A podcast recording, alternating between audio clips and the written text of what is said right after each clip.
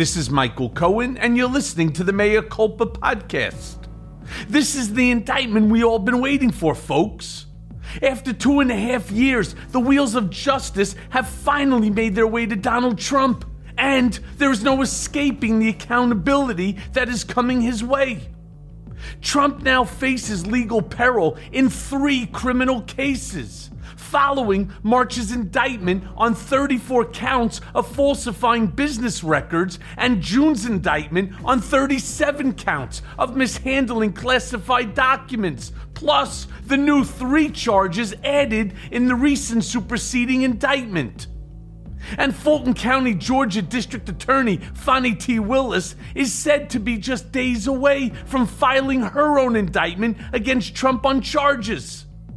But this latest indictment stands apart from Trump's other legal challenges as it goes to the very heart of our nation's electoral system.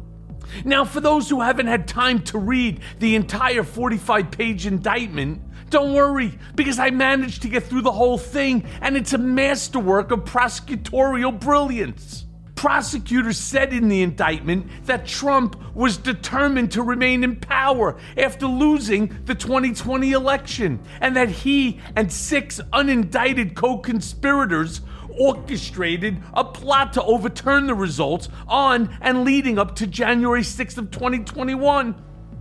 The four counts against the former president include obstruction of an official proceeding, namely Congress's January 6, 2021 certification of Joe Biden's election, and three conspiracies to defraud the United States, to obstruct an official proceeding, and deny voting rights. Now, the last one is a charge that has already successfully been brought against rioters who breached the Capitol.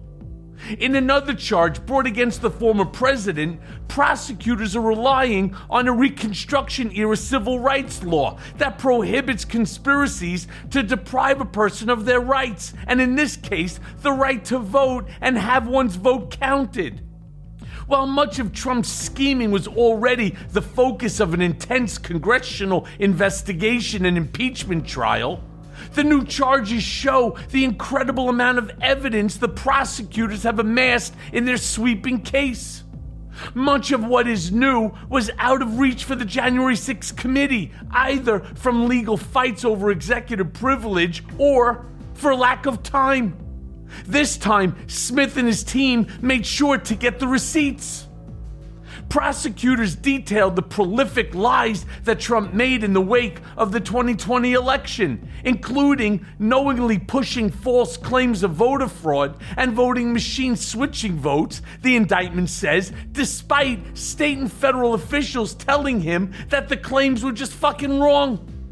And Trump spread lies that there had been outcome determinative fraud in the election and that he had actually won, the indictment further states, adding that the claims were false and the defendant knew they were false. But the defendant disseminated them anyway to make his knowingly false claims appear legitimate, to create an intense atmosphere of mistrust and anger, and erode public faith in the administration of the election. Now, Trump is the only person who is charged, and he's the only defendant in the latest indictment but the court document scatters some clues for future in terms of who else might potentially face charges. The indictment lists six co conspirators, five of whom have been outed by multiple media outlets as Rudy Colludi, Drunken Giuliani, John Eastman, Sidney released the Kraken Powell, Jeffrey Clark, and Kenneth Chesebro, while the sixth one still remains a mystery. Now, recent culpa guest and former U.S. Solicitor General Neil Katyal told MSNBC's Morning Joe that prosecutors were holding potential charges over their heads in exchange for testimony against the former president. I think Jack Smith was doing this, charging only Trump for getting this trial on the road, Katyal said. He's looking at a clock in the November 2024 election and the possibility that Trump or some other Republican might win and stop a trial that's not complete. And so, what he has done here is said that this is an indictment of one person, Donald Trump. Not saying there won't be other indictments. Reading the indictment, it seems like other people, like Jeffrey Clark, will face indictments. But the real reason is that some of these folks, or perhaps all of them, will flip hard against their former boss. Not that they don't already have reams of evidence, but this just makes the case that much more foolproof. One name conspicuously absent from the indictment was former Chief of Staff Mark Meadows. And that's because he'll almost certainly be playing a starring role in the upcoming trial. As the White House chief of staff, Meadows was Trump's eyes and ears and attempted to enact his boss's every whim as it related to Trump's scheming to stay in office. Meadows was in meetings with members of Congress, on emails and calls with the Trump campaign, and involved in talks with Trump's batshit crazy strike force, as well as every outside advisor who offered an opinion on how Donald could stay in power. Meadows even joined Trump's infamous call with Georgia's Secretary of State Brad Raffensperger, where Trump pressured him to find votes. And in super bad news for Trump, Meadows was a prolific texter, frequently contacting many of those same figures and discussing their wide ranging efforts what he will have to offer in a trial outside of everything already gathered in discovery will be enough to put Trump away for a very long time. The random luck that assigned Trump his favorite judge in the documents case has this time turned against him, with Judge Tanya Chutkan randomly chosen to preside over the trial. An Obama appointee, Chutkan had already ruled against Trump and is seen as a no nonsense jurist who won't stand for any of Trump's bullshit. Now, according to Politico, Chutkan ruled in the fall of 2021 that the House January 6 Select Committee could access reams of Trump's White House files, a ruling that was subsequently upheld by an appeals court and left undisturbed by the Supreme Court. That evidence call logs, memos, internal strategy papers, and more from the desks of Trump's most trusted advisors became the backbone of the committee's evidence and shaped much of the public's understanding of his effort to seize a second term, a second term that he didn't win. Chutkan has also handed down some of the harshest January 6 sentences to date. The moral of the story being that Trump is toast. Even before the indictment was unsealed, Trump and his allies were actively working to control the narrative, calling this a sham indictment and accusing the Biden administration of trying to interfere with the upcoming 2024 election. The Trump campaign said he had always followed the law and characterized the indictment as a persecution reminiscent of Nazi Germany. President Trump will not be deterred by disgraceful and unprecedented political targeting. And on Truth Social, Trump said a fake indictment was evidence of prosecutorial misconduct. His campaign issued a formal statement and later a fundraising pitch calling it election interference and his Republican allies in Congress, plus even some of his GOP primary foes, cast the indictment as political persecution at the hands of the Biden administration. Trump's former vice president and human doormat Mike Pence slammed his boss yesterday, saying today's indictment serves as an important reminder. Anyone who puts himself over the Constitution should never be president of the United States. On January 6th, former President Trump demanded that I choose between him and the Constitution. I chose the Constitution, and I always will. The gravity of these charges continues to reverberate across Washington as some of this nation's most respected legal minds weigh in on what has just occurred. Laurence Tribe, a Harvard University constitutional scholar, told the Washington Post that, and I quote, the crimes indicated are an order of magnitude beyond anything that has been committed against this country by any American citizen, let alone a former president. This is essentially an indictment for an attempt to overturn the Republic and its most crucial process of preserving democratic governance the process of peaceful and lawful transition of power, said Tribe, who taught Barack Obama and advises presidential campaign and administration. And that's where things stand, folks. So the question is what's next? I am reminded once again of the ancient Chinese curse May you live in interesting times.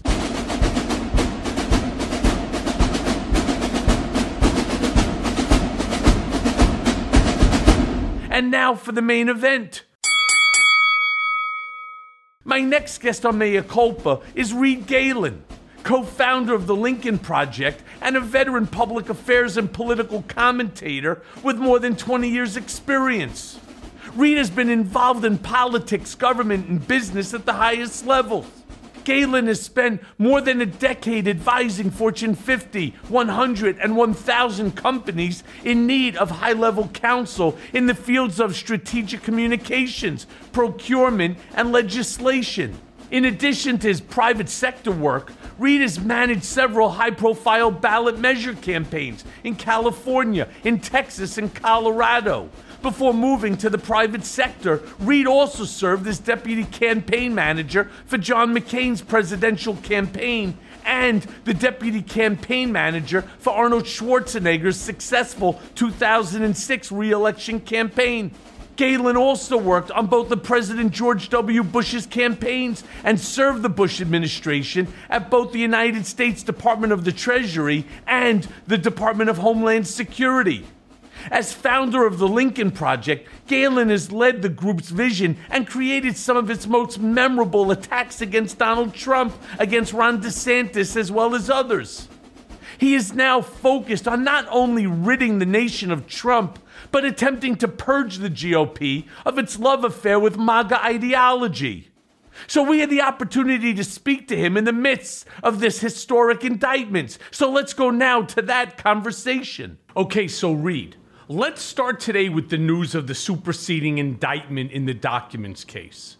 Jack Smith now charges Trump and others with possessing the classified document that he was previously heard on audio tape discussing during a July 21, 2021 interview at his Bedminster golf course.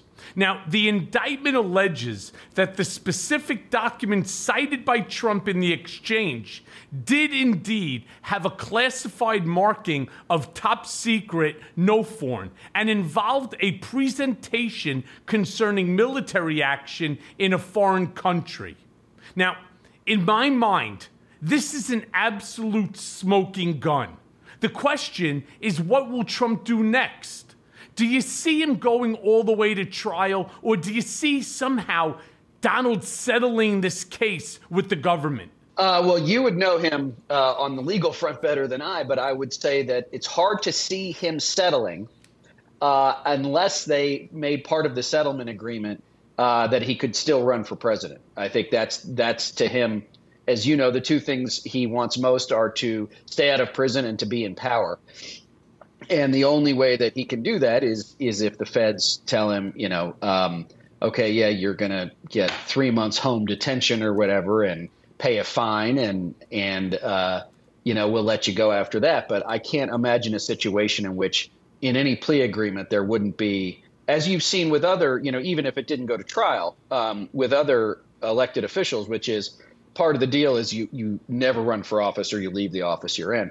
I, I can't see him doing that, and I think that as you know, for him, he doesn't play by the rules of other politicians, which is, you know, if this case is coming up in May of next year, and we think that that date will hold, that'll be post just about post primary for the Republicans. But you know, it'll be right in the middle of everything, and I can't imagine him denying himself or his supporters a spectacle the likes of which we still haven't seen. Yeah, but look, the, the problem, and you're right, I do tend to know, unfortunately, Donald Trump a little better than most, and I agree with you. This would be a very difficult one for him because it completely undermines the fact that his big lie is actually nothing but a big lie. But why this matters, and I'm referring again to now the document that he was mm. waving around like if he won Powerball, right, with the winning ticket. I mean, waving it to anybody that he could to try to impress. And these people did not have clearance. The reason it matters is because Trump explicitly denied that he had any classified documents with him after, right, CNN put out that explosive recording in right. July of 2021 at the Bedminster Golf Course. And prosecutors are now alleging that he did, in fact, illegally possess a presentation concerning military activity in a foreign country. This is a really this is a big deal. And so he's being charged with now yet another count. Yeah, and, look, again, I, I, think that if it were you or if it were me, um, or if it were anybody else, right? Um, this be you know this would be a smoking gun, and we'd probably be looking to plead out to something, right? Because we know, as you know, um, federal prosecutors don't want to go to trial unless they think they're not going to lose, and they're going to do whatever it is they have to to win. If you're going to take them to trial, and they will punish you accordingly. Um, and so I would say that Trump's whole thing on this again, and I think it's important for for your listeners to understand it again, as you do, that he doesn't see the world like the rest of us, which is everything he says to anybody, as you know, and, and I, I noted this the other day, you've probably been in these rooms, is, you know, like in a deposition or in an interview, he'll say whatever it is he has to say to get to the next moment, right? Because he doesn't care anyway, right? He just lies. He just he just lies. Um, and as you you know, it's been said that he used to have to have two attorneys in the room so that they could say you can't say that, right? You can't say that. That's not what he meant to say and I assume those were pretty good attorneys at the at that time, uh, Michael. Now, God knows who he's got around him, and you know, no one's going to stop him from saying anything. And again, this is the bottom line: neither he nor his millions, tens of millions of supporters, a think he did anything wrong, or b think he should be punished for it. So he doesn't believe any of this stuff, and he probably doesn't believe that he'll you know actually you know he'll be convicted you know he'll he'll assume that there'll be some members of the jury who are all in for him and if anything, if it comes back as anything less than a conviction, he's going to say, "I told you it was the deep state." Hung jury equals you know innocent, as you know, for him. Um, and I, and I think that this is to your point. Like he's now running up against you know he's the rock and and and the and the federal government's the immovable object, and they're going to run into one another. And it remains to be seen which one is is going to smash first. I, I would assume it's Trump based on again the evidence we're hearing but as you know too, this guy has been, you know, he has been the definition, a lifelong definition of fuck up, move up, right? This guy's never really faced any sanction for any of the crap he's done over the decades. Yeah, but it's his own words that are his worst enemy. Donald Trump in a deposition is a nightmare for not just this matter, but for all the matters that he's facing right. and currently will face. For example, his quote I would say it was bravado. If you want to know the truth, it was bravado. All right? He also turned around and said, I was talking and just holding up papers and talking about them, but I had no documents. I didn't have any documents. But now the government is in possession of the document, which was according to reports, a plan to attack Iran. I mean, right. this is national security secrets. How do you think he gets past having to answer the question? Uh, okay, Donald, you claim that it was bravado. Okay. You also claim that you were just holding up papers. I think you said newspapers, but you had no documents. Can you take a look, please, at the document marked Exhibit 1? Have you ever seen that document before? Do you know what that document is? Is that the document that you were holding up? Because we have testimony from others that were in the room that claim that is the document. And that's the document that you were referring to in that specific tape. Can you care yeah. to answer that one? How does he answer something like that without getting himself into further trouble? Um, well, he may he may set the land speed record for taking the Fifth Amendment, right? Mm-hmm. Um, because there's always that, right? I mean, every American has the opportunity. Uh, every defendant has the opportunity, to, you know, to uh, you know not testify to incriminate themselves, and I assume he will take that opportunity if he chooses to testify. Um, but you know, the bravado thing to me, Michael, as you're you know very aware of, to me is the is the national security equivalent of locker room talk, right? Mm-hmm. Oh, I just was, you know, I was just telling people about all these things we could have done. Remember, let's just talk about Iran for a second. Remember when they on the drone strike that killed the, the General Soleimani, the Iranian general. Remember, that was the least that was the third of three bad options that his national security team never thought he'd go for. Right? And he said, Oh, let's do that one. so like who knows you what know how he else got he might that? have been willing to do. Reed, you know how he no. got to that? Really, you want to know the answer? I would love to. Yes. Eeny, meeny, miny, mo. right? That's exactly right. how he did it. He didn't even read yeah. them. That's the crazy thing. But in his own recording, as he was bragging to this journalist and trying to impress whoever the hell was there in his house over at Bedminster, this is the quote This is secret information, right? Which he claimed that Joint Chief of Staff's chairman, Mark Milley, presented him with a plan to attack Iran. And here's the quote This was done by the military and given to, and given to me. And then he goes on to say in the recording that he could have declassified the information while president, but he no longer had that power. So, Mr. Former President, can you tell me what document you were referring to that you could have declassified, but that you no longer had the power to do? Is this the document, the one that's marked as Exhibit 1? I'm not so sure that even pleading the fifth on that one gets him out of trouble. No, but, but and, and look, you know, this is where, um, you know, just like um, so many mob cases over the years, right? He's he's the don, literally and figuratively and you've got Walt Nauta. Now you've got this other guy, right? Um, you've got all these other people in his orbit testifying, and I can assume, Michael, as someone who has had to experience and endure the federal prison system, the federal penal system, that none of these people want to do that. Right? None of these people want I, to do that. I would I would think I would think not. I mean, you're talking about Carlos de Oliveira, and and it's funny because they're almost making it sound as if he is the director of Mar-a-Lago. I don't believe he is. He's the property manager. I mean, you're not talking about, you know, the general manager of the property, the director. You're talking about the property manager. And then there's another guy, Tavares. I don't even know what role he plays, you know, in this. He's just another schmuck that was moving boxes around, right, at Donald's request and now was supposed to go there and to delete uh, security footage and all this.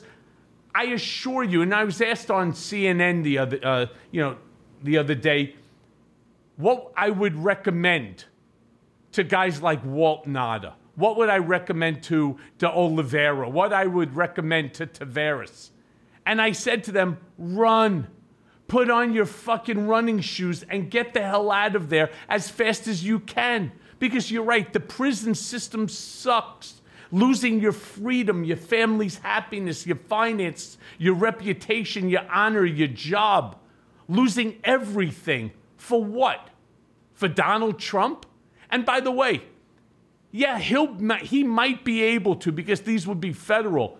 If he wins, he might be able to pardon you, but he can't pardon himself for the state crimes that he's indicted for right now, which is the New York District Attorney case, and soon the Fani Willis District uh, Attorney um, of Georgia case that will be coming up. Those are state cases, and a non, and he cannot pardon himself from a state case. Though I've raised a pretty interesting point uh, on somebody else's podcast, Andy uh, Ostroy's, I think it would be an interesting scenario if he was president of the United States, he was found guilty in a state case, and they tell him, well, now you need to report, for example, to Rikers Island.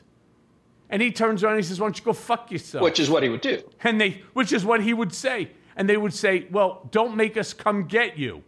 And he would say to them, Yeah, how are you going to get through Secret Service?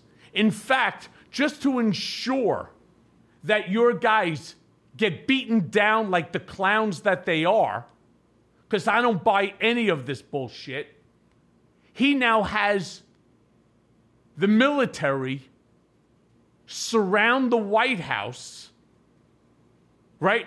Armed with their AR 15s or AK 47s or whatever else they have. Why don't you come get me? And now he's putting the military against the marshals. I mean, this is really something that not only have we never seen before in the history of this country, but we've never contemplated anything like this in the history of our country. No, I, listen, you're absolutely right. I mean, as as we've seen um, throughout history, um, and you noted this, we saw we so we had a taste of this back in 2020.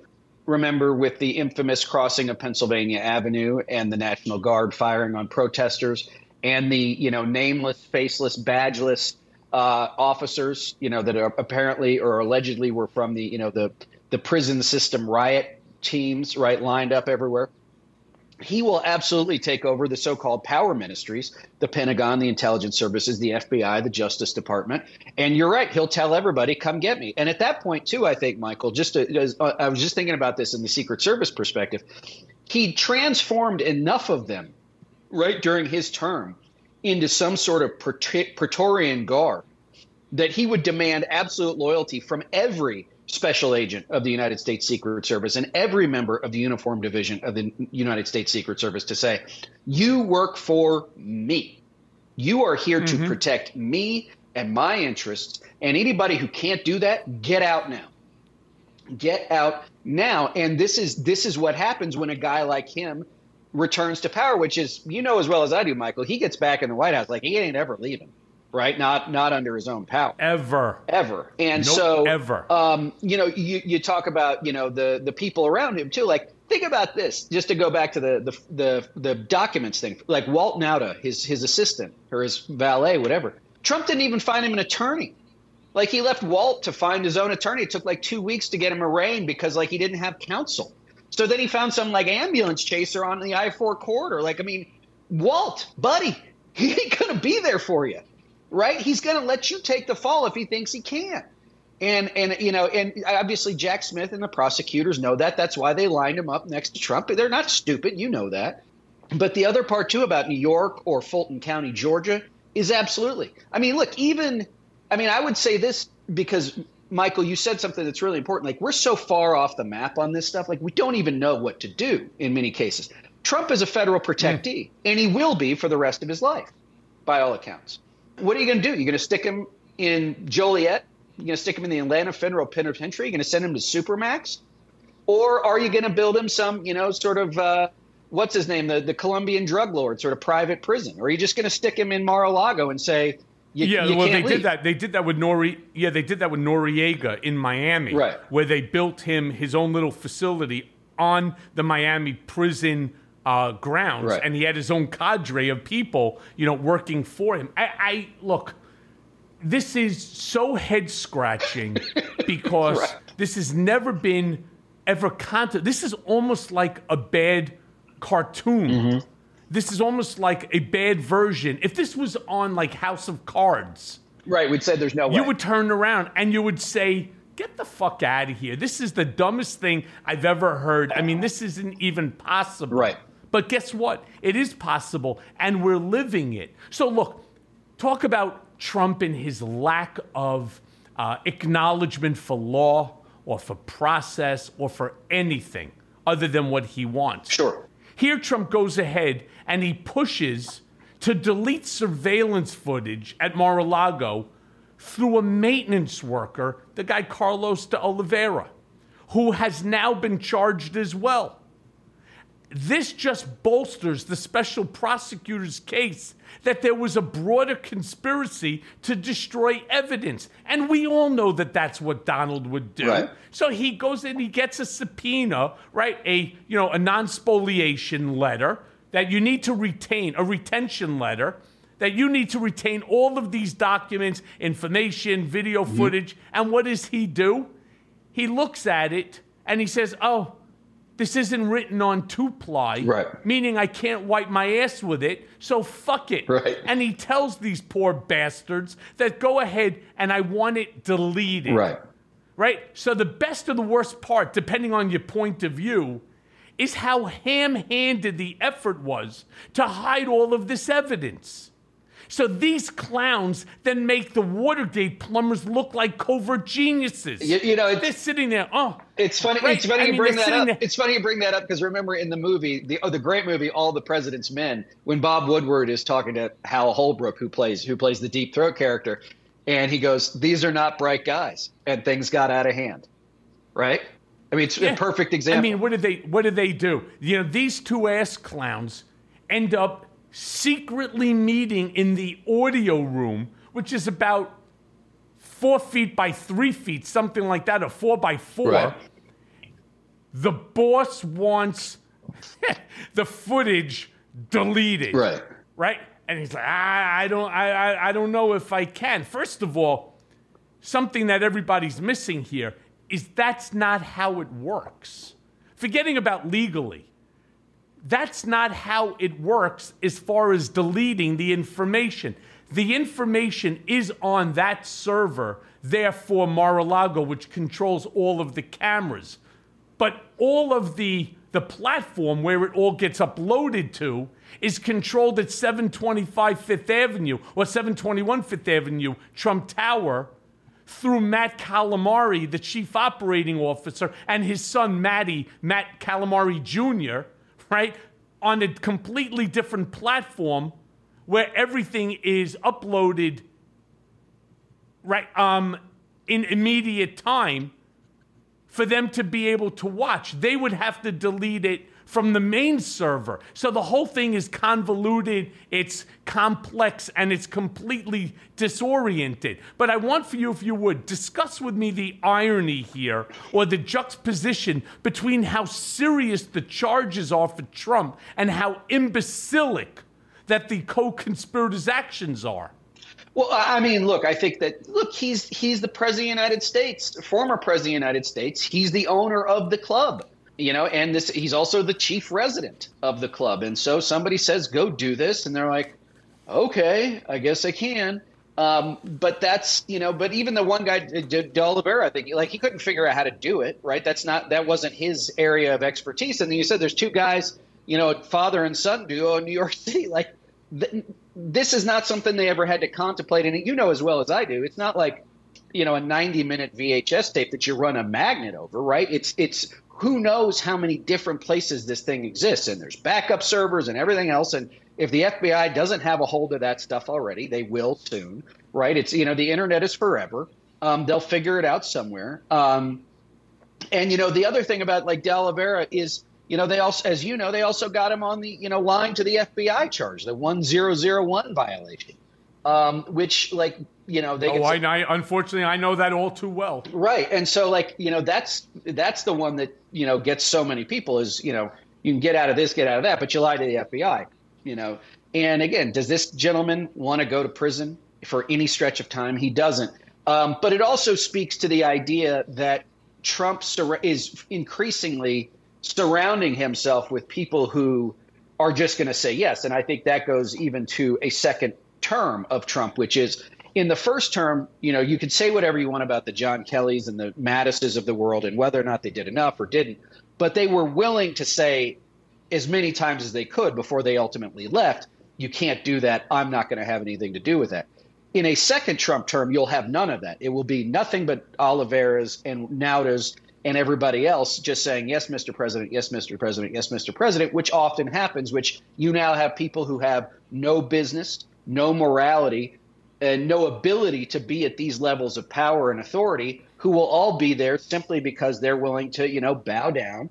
And, you know, that's, we've seen, like history teaches us, right? Bad things start to happen because now, you know, it's like, okay, well, uh, you know, Goon A, that marshal in New York, like he tried to get me, send some send some federal officers to his house and throw him in the clink, right? Um, and and mm-hmm. then you know we just see it all fall apart. And and lawlessness is the is the name of the game, and arbitrary the arbitrary nature of authoritarians and tyranny and you know tyrants becomes the order of the day. And we see this like Michael, you had to experience it for decades, but the rest of us had to experience it for 40 years, which is living in some sort of you know tyrannical system is waking up every morning wondering what the leader is thinking about, what he's worried about, what he's going to be mad about, and one day is he going to be mad at you, which you personally know and we collectively know too. Yeah. You know, something I try to explain to people that they're missing is if you ever spent any time with Donald at Mar-a-Lago, you would understand exactly what he wants to do and is trying to do to the United States of America, which is to make that an extension of Mar a Lago. Right. What do I mean by that? When Donald walks into the dining area, the, right, for, you know, for, for dinners, you're immediately required to stand up and to applaud his entrance into the room. Right. Right? As if the dictator has arrived. Something you see like when Kim Jong un comes out or when the royal family steps out onto the balcony. Now, Mar-a-Lardo is filled with billionaires who could burn Donald's money and they would still be in the Forbes list. Right. But these but these walruses, right? I mean, because that's really what they are. They're a bunch of walruses who are standing up and applauding for him, right? Like if they're at the aquarium. They are trained to do this. That's what he wants for the rest of the country as well. Right. He wants, as he's driving down in his heated, all glass Pope Mobile looking type of vehicle, because it's freezing outside, right. he wants everybody in their underwear and bras standing there with no shoes, no socks, no jackets, no nothing, applauding for him, smiling, screaming as he drives past you in his heated vehicle. That's the sickness of Donald Trump's mind. And he wants all of America to be like that for him because he has this deity belief in himself that is so perverse and it's so extraordinary. He wants to expand the behavior of Mar-a-Lardo into America. And he's getting there, one person at a time on that Republican side. Yeah, no, and I think that's a brilliant way of, of describing it. And and you know, I, I just interviewed a woman from the Financial Times who wrote a uh, wrote a story about uh, going to Mar-a-Lago and experiencing these women, the Trumpettes, and all this other stuff. And she talked about how he came off the golf course and he had walk-in music right? Like he as he as he entered the patio, like um, Guns N' Roses' "November Rain" started blaring out of the speakers, right? And I said he has walk-in music, and I think this is an important point, um, Michael. I think for for you, you can expect you you can understand this. You experience it is. It's really easy to see his absurdist and buffoonish nature as as not dangerous because he is so goofy and he does the little dance, you know. But the truth is, is that it's all of a piece, which is he does that little dance and he acts that way in front of the people, like you said, at Mar-a-Lago or at the at the at the rallies because they give him that 100% almost religious, you know, idolat, you know, I, idolatric, if that's a word, uh, uh, you know, approval. And if he can't get it naturally, as you said, he'll get it however he wants to. And I think that's the part that we really can't forget is Everybody thinks he's stupid. Everybody thinks he's a boob. Everything that's true in some respects, maybe intellectually, but he is a savant when it comes to this stuff. He has always known exactly what and how to say to get his most fervent supporters fired up and to stay along with him, which is to bring it back to these indictments. Every time he gets indicted again, more Republicans support him. His poll numbers go up, not down. You know, by Labor Day, he'll have been indicted four times, maybe five right? And and he will he will further he will have further solidified his grip on the party. It will not loosen, no matter what anybody says in Iowa or New Hampshire or South Carolina or Nevada, right? He's at 55 and everybody else is 30 points behind him. Yeah, I mean that core base is just if they're set in stone. Mm-hmm. I would love to be able to ask one of them, what would Donald Trump have to do? What would he have to do in order for you to jump ship? What do you think their answer would be? Uh, there isn't. There isn't an answer. By definition, if he's done it, it's okay. If he, if, if, if it's if it's a word out of his mouth or an action at his hand, by definition, because he did it, it's okay. We've seen that with the evangelical I mean, movement, right? I mean, this guy is. I mean, he's the, the only God he sees, as you know, Michael, is himself. These people, you know, hold up Christ uh, higher than everything, but they put up a picture of Donald Trump next to Jesus now they know he's a bad guy. They know he's a serial adulterer. They know that he's, you know, treats women badly and doesn't believe in God. And, you know, it, it, whatever 10 commandments there are, he's broken all of them and more, right? But they don't care because to him, he is handed down by God. He is the Lord that will return the country to what it should be, which is a white Christian nation in which everybody else is subservient. And they, the white Christian nationalists, are in charge. And that's why they'll never let males. Don't males. forget about For sure. males. Absolutely.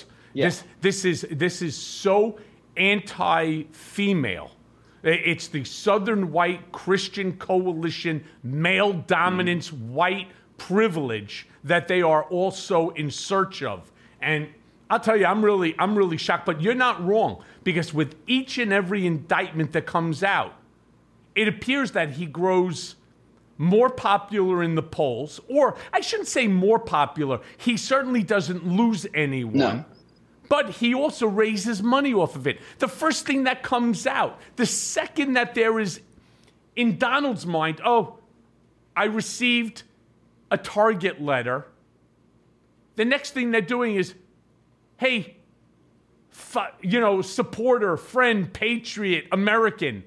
Once again, the corrupt Biden crime family is targeting your favorite president, the presumptive 2024 presidential nominee, and the soon to be 47th president of the United States of America. Your support is desperately needed. Send 50, 100, 500, 1000, 5000 dollars immediately, right? And we're going to send you a plastic fucking Trump supporter card where Trump's name isn't even spelled properly. I mean, that's really, you know, that's really the problem here. I mean, this is a terrible, terrible story. And the irony here, right, that we are out there pursuing this man for crimes, and by doing so, the more popular that he becomes with his base. And again, the more that we look to hold him accountable for his actions, the more that we are guaranteeing that he will become his party's nominee. Yeah, and, and again, this is the catch 22 of it. Um, but, you know, let me say this too, because I think it's important for your listeners to understand. Like, my perspective is, is that Trump also is able to do these things because he's not he's not just the head of a political party he's the head of, a, of an ideological movement right maga is a movement um, and a cult. a cult, whatever you want to call it. But he is the head of it, and it will go where he goes. And sometimes it gets ahead of him, and he will run to catch up with it. And I think we will see that. But you know, here's the other part too: is that when he gets indicted, he has an entire massive, well organized, well funded ecosystem that comes to his defense, right? Immediately and is happily that does it and and that and that also includes members of Congress like Kevin McCarthy and you know whoever it else. And so what you see is also on the flip side simultaneously to that and I think this is an important thing to you talked about the Biden crime family is now you have Kevin McCarthy in Congress talking about impeachment, right? The Biden crime family has certainly done things that are impeachable. Um, and you have even some friends of mine who are, let's say, Republicans, but non Trump Republicans, who will say things like, look, I don't want Trump back, but let's be clear. Joe Biden's just as corrupt as Donald Trump is. And you have to sort of laugh and go, okay, let's take 15 minutes and unpack that. Well, you know, they said this and that Hunter Biden and everything else. And so, see what the, the thing that Trump has going for him as the leader of the movement, it's not just him saying, I did nothing wrong, I can do whatever else I want. It's this entire ecosystem around him that throws mm-hmm. sand mm-hmm. into the gears and dust into the air to obscure everything that's really going on because confusion works and chaos works for these people, right, Michael? The, the, the reality is what they're all trying to avoid desperately, right? Reality is, reality is kryptonite for them. And that's why they must create this world in which Trump and his supporters, and even those on the edges of it, can live but not hold him responsible.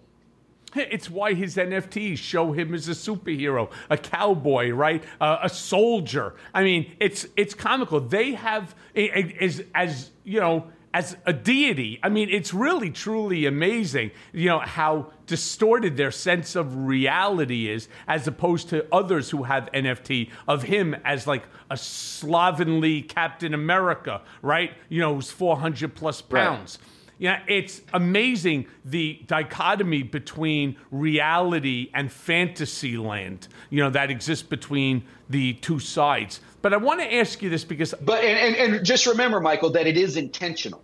There is an intentional barrier there to keep his people and Republican voters writ large inside that bubble and not let them escape into reality. Yeah, but well, if they escape into the reality, they stop the funds, and you stop the funds. Eh, exactly. Listen, he's making, he's grifting more money today from these, you know, these dimwits than he did with the entire Trump organization. I mean, that's the craziest part about it. That this is the greatest grift in the history, you know, of U.S. politics. I've never, I don't think anybody has ever seen anything like it. And in all fairness, I don't think anybody ever will after him.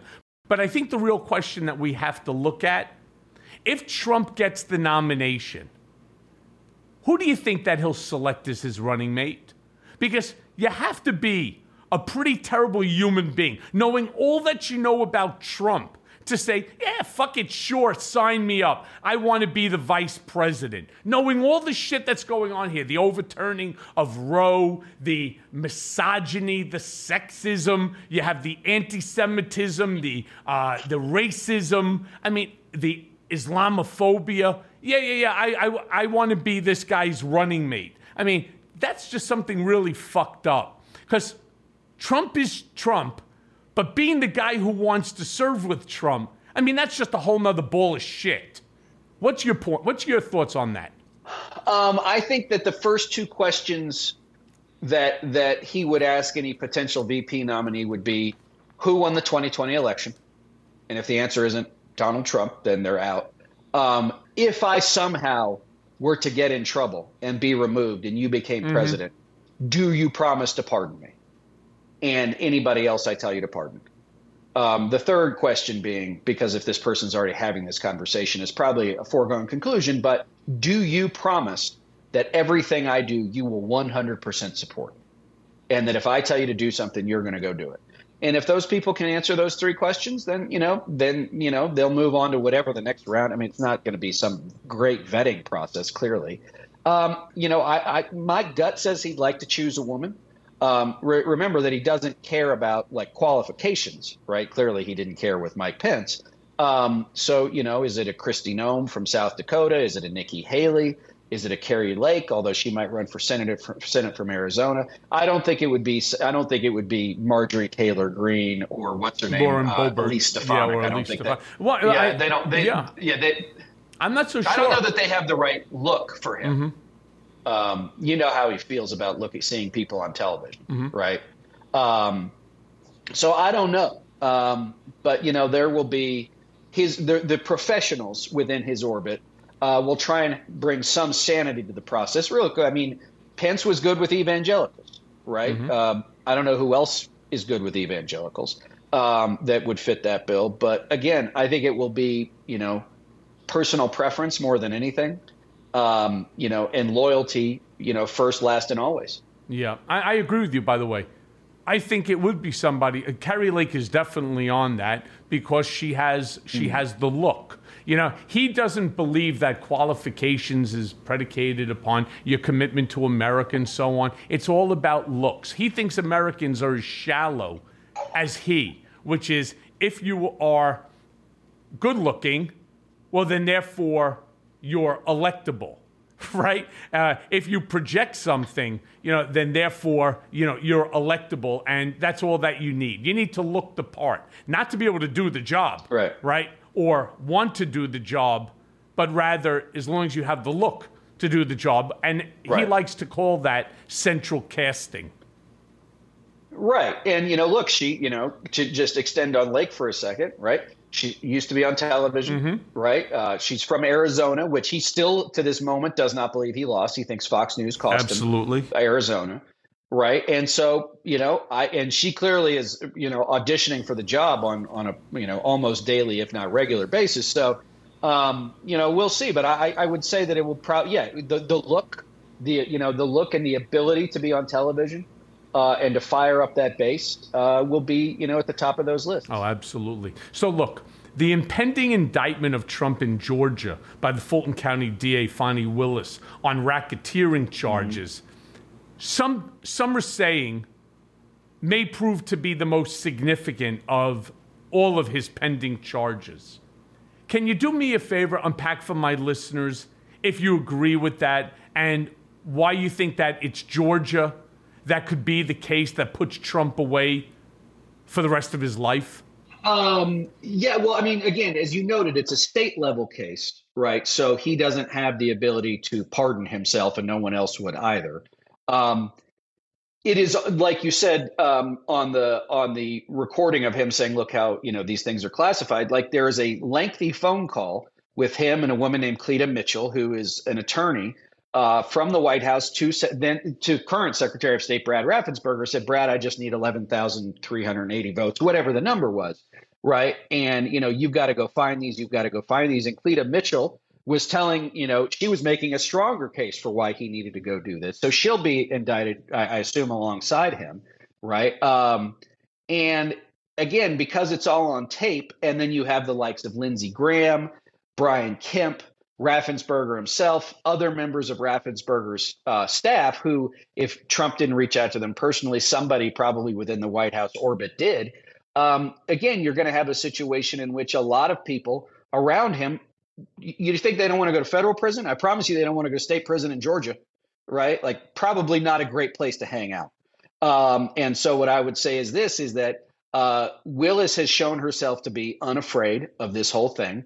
Uh, Kemp has said nothing about it, right? And he will let it go, right? He will let it all happen without any interference because he has shown he's probably the only major Republican office holder who stood up to Trump and survived, right?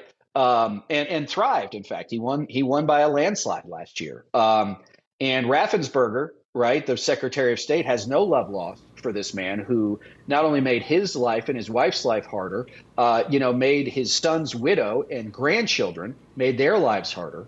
Uh, right. So, you know, and there's a lot of people in Georgia who were threatened either indirectly or directly based on Trump's belief that somehow Georgia was stolen from him. And so I, I think it's yet another situation where, you know, is Lindsey Graham a sycophant of, of epic proportions? He is. Does he want to go to jail in Georgia? Does he want to go? Does he want to be indicted in Georgia? He does not. Right. Um, he, the only thing he has in his life is being a United States senator, um, and that's the other part too. So many of these people, Michael, are so shallow. Right. I mean, they're just they're cynical. They're needy. Um, you know, if they're not in the spotlight, they don't exist. It's just a, it's a sad existence if it weren't so dangerous. You know, the the crazy thing is that none of these people liked him before, and the what I think will ultimately reveal itself is the number of these individuals that we think are sycophantic followers, acolytes of Donald, are actually providing testimony and information, uh, whether it's documentary or uh, just testimony, to the various different law enforcement agencies. Because I'm with you on that. You know, none of them want to see um, the inside of a prison. Uh, or a jail. I, I, guarantee you that. So I'm pretty sure that well, all of and, them and, are talking. I mean, and Michael, think about this. I mean, it even it's everybody around him, right? I mean, Susie Wiles, who's his mm-hmm. campaign manager, we know she's been interviewed, right? Is she going to lie to the Justice Department? Is she going to lie to the special counsel? Is she going to lie to the FBI? Susie Wiles is not going to prison, right, for Donald Trump. She's not going to. They've all it. seen. Reed, They've all seen what happened to me somebody who was described as the most loyal, right, guy to Donald right. would take a bullet for him. My lie was the number of times that I spoke to Donald about the failed Trump Tower Moscow real estate project. I stated to Congress three, three times. All right, um, right. as well as right, three times when the true answer was ten. Could you imagine? Right. That's the lie that got me vi- violated of the thousand and one. Right. Um, as, right. Could you imagine? Could you imagine? Imagine what will happen when you're talking about attempting to overthrow a free and fair election. Imagine what it's going to be about lying about top secret documentation, right? That he's waving around like a Powerball lottery ticket. I mean, it's a it's wholly different. Mine, I mean, mine was actually worked on. My statement was worked on, and it kills me when I see like CNN has uh, Ty Cobb he saw that. He reviewed it. So did Ivanka, Jared, Alan Garten, Donald, Jay Sekulow, Abbe Lowell. The number of people that looked at that to conform it as part of the Joint Defense Group, the number of people that looked at that document is staggering. And yet I ended up getting, getting held accountable for that 1001. So just imagine what will happen to these folks. Now, I do want to jump into something and that you recently tweeted, and I'm going to quote it. If you believe that the GOP will magically return to normal if Trump loses the nomination, I have a bridge to sell you. 70% of self identified Republican primary voters want Trump or DeSantis. The party is irredeemable. The poison has soaked in. If you would, discuss with me how this will manifest itself in our politics for the next few election cycles to follow. Um, sure. I, I, think it's important to understand again that that Trump has sing- singularly transformed our politics, but also the party again as part of this larger movement. And again, as Michael, as you, I might have said on your show before, I grew up in the Republican Party, literally. Right? Other kids go to summer camp. I went to my dad's office in Capitol Hill. Uh, I worked for George W. Bush, for Arnold Schwarzenegger, for John McCain. Right? Like these are these are people I liked working for. I believed in when I worked for them. And to see the party where it's gone is why I left in 2016, right? I, I didn't want to be part of what Trump was selling. Um, and so now what you see is, again, when I say 70%, that's that's the number of people like Trump at 55, DeSantis at 15, right? So 70%. So let's say that neither Trump nor DeSantis were to be the nominee. Who is it that can convince that 70% of primary voters that they should be the Republican nominee? Is it going to be somebody who believes in the rule of law and decency and free and fair education and voting rights for everybody, you know, all that? Or is it going to be somebody who, you know, thinks the Confederate flag is a great deal and that, you know, you know, whitewashing black history in Florida is a good thing or preventing migrant farm workers in Texas from getting water breaks or seeing others, right, as fundamentally inhuman or not as equal as you are I, I just don't buy it. And you see these things again. DeSantis in Florida is a key person. Greg Abbott in in Texas is another person. Any state that's controlled by Republicans are now controlled by MAGA. They are not re- normal Republicans anymore. They have crossed over. They don't want to cross back. Anybody, Georgia's been the notable exception because, again, they were able to sort of push away from him, but the rest of them haven't and they won't. And so, even if Trump loses the nomination, right, there's a very good chance that one, he would say it was stolen from me, right? And you know, whoever beat him should never be president because they, you know, they're RINOs or whatever. You know, maybe that works out to Joe Biden's benefit because you know, you know, 35% of Republican voters stay home. Even if that happens, because I do believe that Trump would rather see Biden win than somebody who beat him win. Mm-hmm. Um, you still got all these other little Trumps running around who, again, have faced no sanction electorally, politically, or legally for their actions. And and so the only way to beat this movement, and again, it is a movement, is to beat it repeatedly again and again and again and again in so many places and so badly that even the power brokers say we can't do this anymore, such as they are.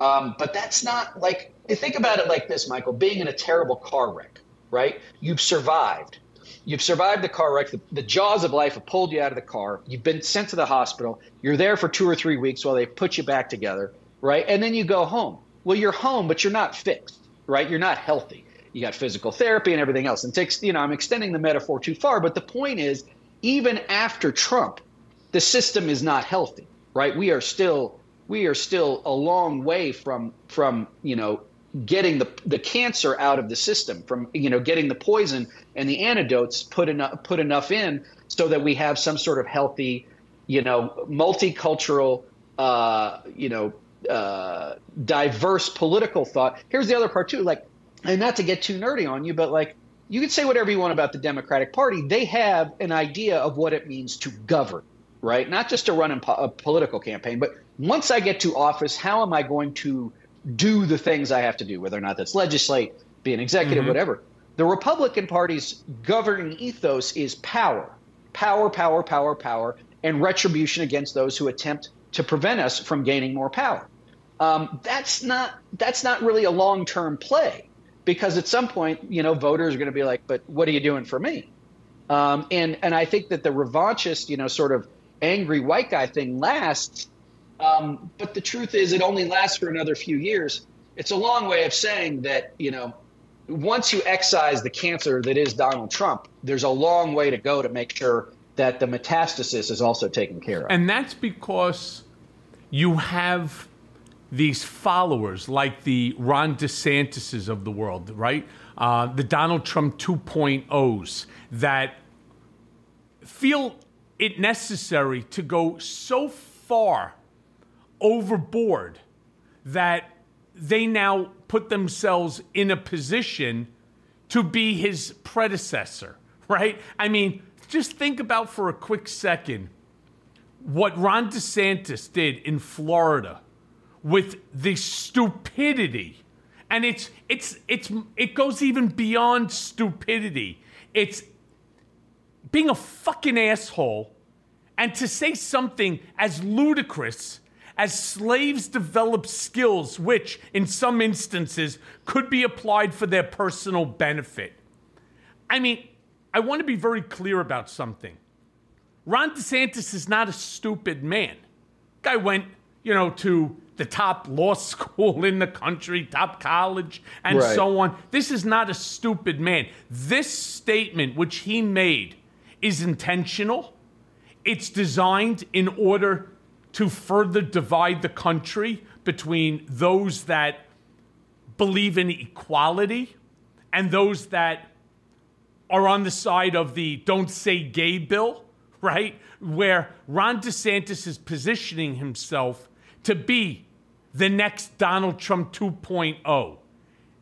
And that ideology is extremely dangerous. And thank God that the Gen Z group in this country, our yeah. young generation, is so big that I mean, it's it's it's the largest voting bloc I believe right now in the country, and right. the vast, vast, vast majority of Gen Zers do not ascribe to this level of stupidity, because this one just shocks you right to the core that somebody can say. And I heard somebody else say, "Yeah," and the Holocaust was incredibly beneficial into making Jews successful, right?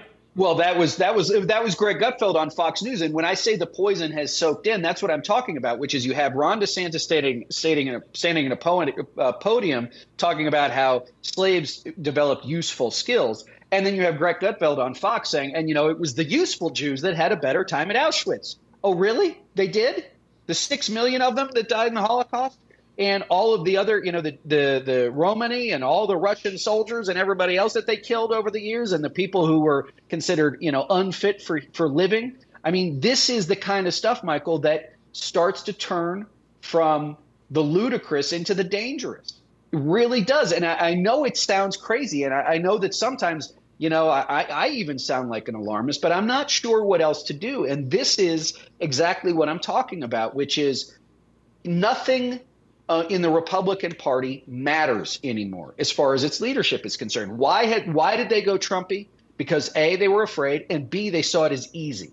I don't have to believe in anything. I just have to hate that other guy and that other gal, right? And what are they taking it out on? Every American's individual liberties, right? And if you are, to your point earlier in the show, if you're not a white Christian male, right, you are by definition not here but down here. And it, at that point, it, you know, you could be whatever color, you know, nationality, whatever you want to be. And so, from my perspective, you know, again, as someone who came up in a party that was individual liberty, fiscal responsibility, and moral and muscular foreign policy, all that's gone, right? It's gone. And anybody who thinks that anybody who can beat Donald Trump doesn't have to ascribe to those things is is living in la la land. And the other part too is, let's say for argument's sake that Donald Trump loses in 2024, right? What would that person in the in the primary? What would the person who beat him? What would be their number one thing?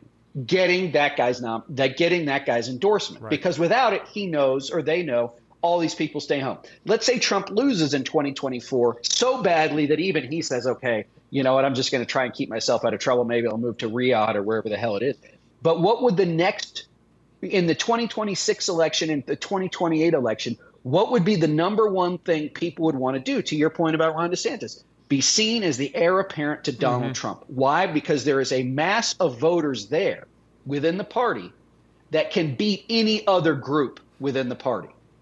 And that's where they'll go until they decide, you know, the, and more likely, in my opinion, the people that support Trump were largely uh, either already upset with how the world was going or weren't really involved politically.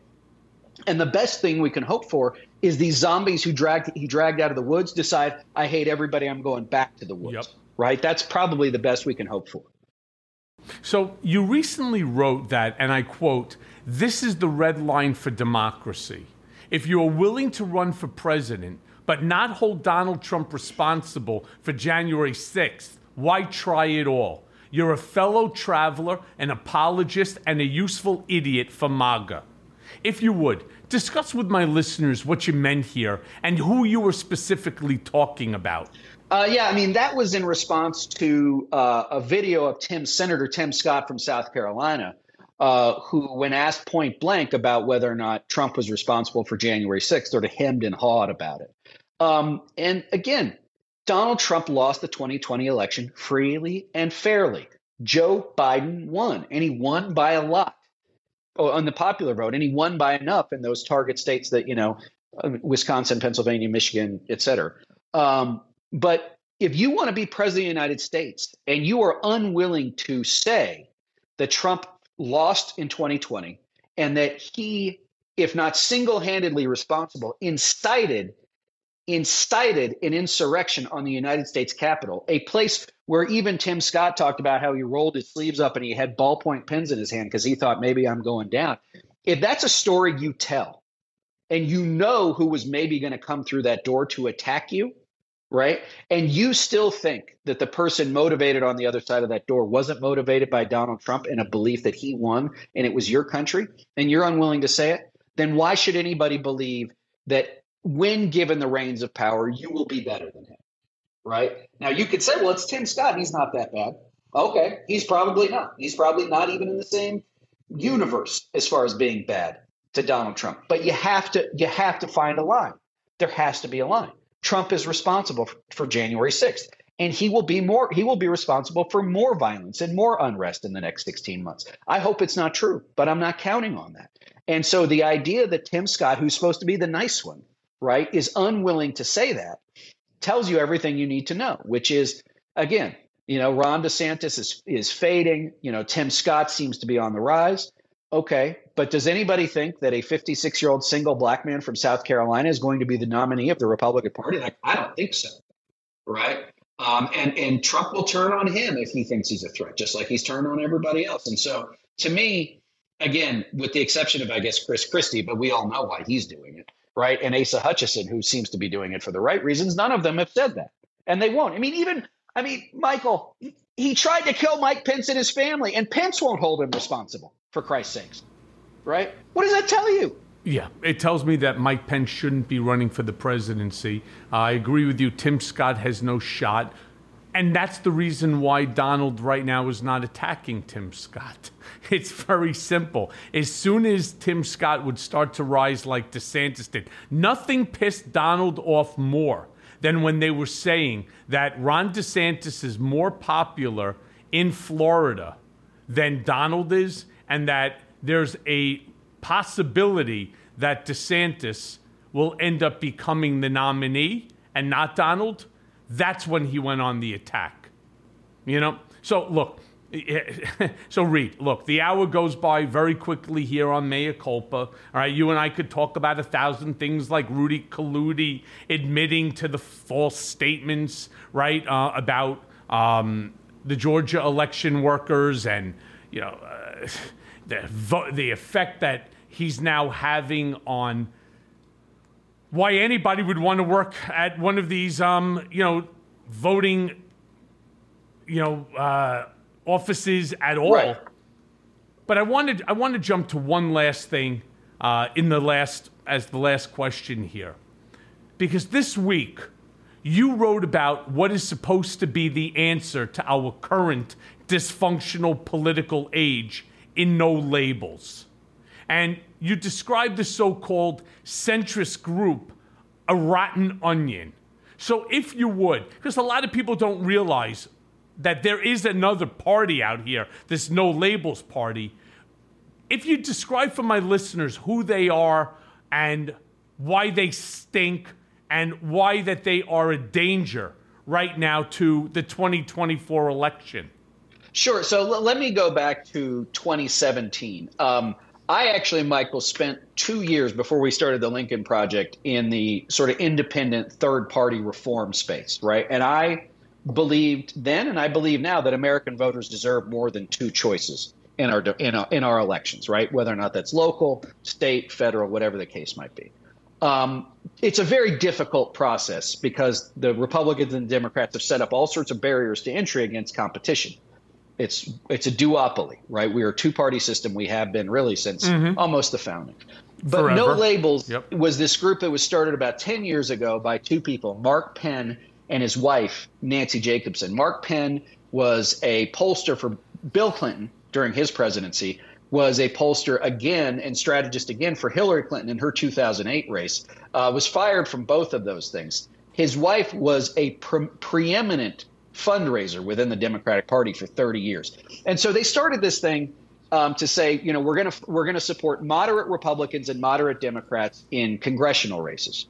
All right, that's fine with me. Like I have no issue with that. Last year, they decided that they wanted to go embark on this idea of a quote unquote insurance policy, which is if the, if it's going to be a rematch between Donald Trump and President Joe Biden, that they were going to put a third candidate on the ballot because Americans are unhappy with their choices and they believe that they can find someone who can not only beat one of them but beat both of them get 270 electoral votes, and with a unity ticket, meaning a Republican and a Democrat serving on a ticket together, that they can somehow, you know, revolutionize American politics. Well, this is all bullshit. Pardon my French. Um, again, I tried to run a third party candidate not once but twice in 2015 and in 2019. And the guy in 2019 is a guy you might have heard of. His name is Howard Schultz. He started a coffee shop called Starbucks, mm-hmm. right? And we couldn't figure it out, right? We couldn't figure it out with a guy who is well known, started a beloved American brand and had lots of money. We couldn't figure it out. So now no labels, which is which is a dark money group. They do not disclose who their donors are, right? And and Nancy Jacobson, the co-founder, said, quote, sometimes democracy needs anonymity. Okay, that sounds about right. Um, they are going to push forward with this third party effort with the likes of a Joe Manchin, from West Virginia, or a Jon Huntsman, the former governor of Utah, or Larry Hogan, the former governor of Maryland.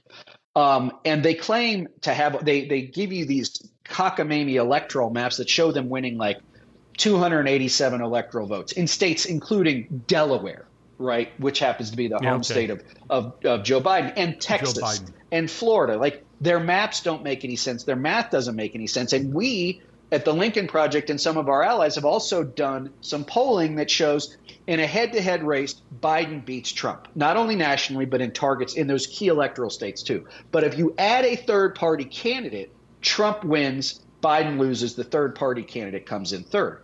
Why are they doing this? Because they are an adjunct of the Trump campaign. I will say it, and I will mm-hmm. say it again and again and again. Mark Penn and Nancy Jacobs and his wife have been excommunicated from the Democratic Party and Democratic leadership, and they are revanchists. They want revenge against these people who they see as threw them out. And they're willing to burn down, and, right? And, and they're willing to burn America And they're willing to burn America to, down to do it. And so here's the thing their motives are bad, their math doesn't add up. Their candidates are either also rans or never going to be. But the point is, is that a no-label third-party candidate helps elect Donald Trump. Period. End of story. Yeah. Well, look, Reed. Thank you for joining me again on Mea Culpa. It is. Uh, I don't even know, bewildering to say the least, what's going on in this political landscape of ours. Uh, I thank you. I will have you back, of no, course. thanks for having me, Because Mike. there's, believe me when I tell you, there's a lot more to discuss. Thank you, sir. I'll see you soon, brother. Bye. And now for today's Mea Culpa. You think that Tuesday's indictment of former President Donald J. Trump would have his GOP sycophants running in shame? There is no way that you can sweep this shit under the rug or claim that it's all just a witch hunt. There's just too much evidence, but they won't or they can't. I mean, House Republican Conference Chairwoman Elise Stefanik of New York told Fox News that special counsel Jack Smith's indictment against Trump marks yet another day in America as Joe Biden continues to weaponize his corrupt Department of Justice against his leading political opponent, Donald J. Trump. And Republican Senator Marsha Blackburn of Texas told Fox News as well that the left knows they can't beat Trump amid Biden's failures. So they're trying to take him out with criminal charges. Biden's abusing two tiers of justice to target his greatest political opponent, Blackburn said. I mean, this narrative that Biden has weaponized the DOJ against Trump, it's not only incredibly dangerous, but it's fucking bullshit. It's just not true. I mean, never mind the fact that these folks are gaslighting their own constituents despite overwhelming evidence. The result is that we continue to have an entire segment of this country, I mean, millions of people buying into this fucking bullshit fiction that Trump is a victim. It's a sickening display that they will be judged accordingly by history. And I have no idea if this is what these people actually believe or it's just a cynical ploy to keep in the good graces of their MAGA base. I learned a long time ago that trying to determine a politician's true motive, well, it's just a fool's errand. At the end of the day, it doesn't matter. If these people continue to push this line, they are just as guilty as Trump.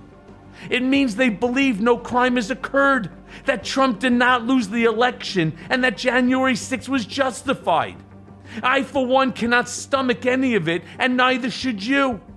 And as always, thanks for listening. Mea Culpa is brought to you by Audio Up, MeidasTouch, and LSJ Media. Written by Jimmy Jelinek. Our editor and managing producer is Lisa Orkin. Our executive producers are Jared Gustad, Jimmy Jelinek, and myself, Michael Cohen, along with Phil Alberstadt.